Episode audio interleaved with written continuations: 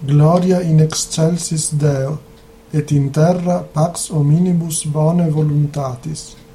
Laudamus te, benedicimus te, adoramus te, glorificamus te, gratias agimus tibi propter magnam gloriam tuam.